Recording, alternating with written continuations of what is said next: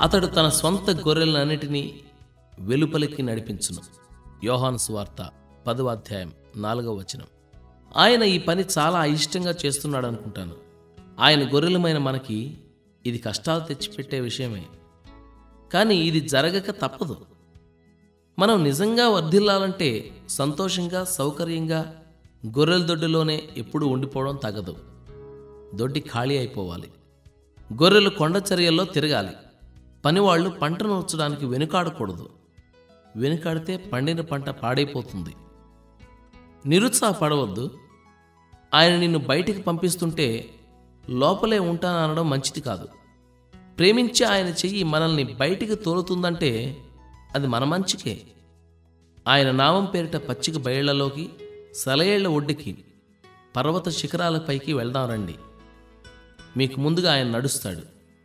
మన కోసం ఏ ఆపద కాచుకుని ఉందో అది ముందు ఆయన కంటపడుతుంది. విశ్వాసం గల హృదయానికి ముందు దారి తీస్తూ వెళ్తున్న ప్రభువు ఎప్పుడూ కనిపిస్తూ ఉంటాడు. కానీ అలా ఆయన మన ముందు లేనప్పుడు వెళ్ళడం ప్రమాదకరం. నిన్ను వెళ్ళమని ఆయన ఆదేశించే అనుభవాలన్నిటిలోనికి ఆయన ముందుగానే వెళ్ళి ఉన్నాడని నీవు గుర్తు చేసుకుని ధైర్యం తెచ్చుకోవాలి. నీ పాదాలకు ఆ దారులు నీవు భరించలేనంత బాధ కలిగిస్తాయనుకుంటే ఆయన నిన్ను వెళ్ళమని చెప్పడు. ఎప్పుడో భవిష్యత్తులో ఏమవుతుందో అని ఆందోళన చెందకపోవడం తరువాత అడుగు ఎక్కడ వేయాలని కంగారు పడకపోవడం దారిని మనమే నిర్ణయించుకోవాలని తాపత్రయం లేకపోవడం రాబోయే కాలంలో మనం వహించబోయే బాధ్యత గురించిన చింత లేకపోవడం ఇవన్నీ ధన్యకరమైన జీవితానికి ఉండే లక్షణాలు. అలాంటి గొర్రె తన కాపరి వెనుక ఒక్కొక్క అడుగు వేస్తూ సాగిపోతుంది. రేపేం జరుగుతుందో తెలియదు. బ్రతుకుబాటలో వేకువింకా కాలేదు. నా నేత్రాలు గమ్యాన్నింకా చూడలేదు. నా ముందు ఆయన నడుస్తున్నాడు. అందుకు మాత్రం సందేహం లేదు. ప్రమాదాలు వస్తున్నాయి భయాలు ఎదురవుతున్నాయి. జీవితంలో ఏం రాసిపెట్టి ఉందోనని మనసులో వణుకు పుట్టుకొస్తున్నది. కానీ నేనాయన వాణ్ణి నా దారి ఏదైనా నా ముందు ఆయన వెళ్తున్నాడు. జీవితంలో ఇక ఆనందాలేమీ లేవంటూ సందేహాలు మదిలో నీడలు పరుస్తున్నాయి. ఆయన వాక్కు తప్ప నన్ను బలపరిచేది ఏది? ఆయన్ని వెంబడిస్తున్నానన్న దానికంటే ధన్యకరమైన నిశ్చేతి ఏది?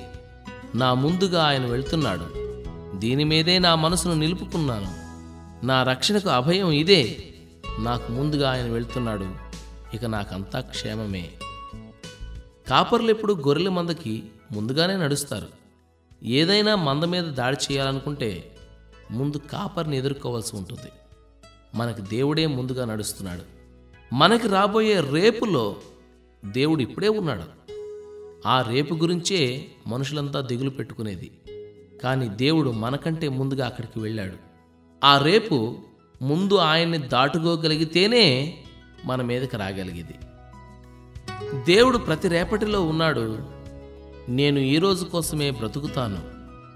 దారిలో ఉషోదయం నడిపింపు తప్పకుండా దొరుకుతుందన్న తపనతో ప్రతి బలహీనతని భరించే సత్తువ ప్రతి దుఃఖాన్ని గెలిచేందుకు నిబ్బరం వర్షించిన తరువాత హర్షించే సూర్యరశ్మి ఆయన ఇస్తాడన్న నిత్య నిరీక్షణతో ఈ రోజు కోసమే బ్రతుకుతాను.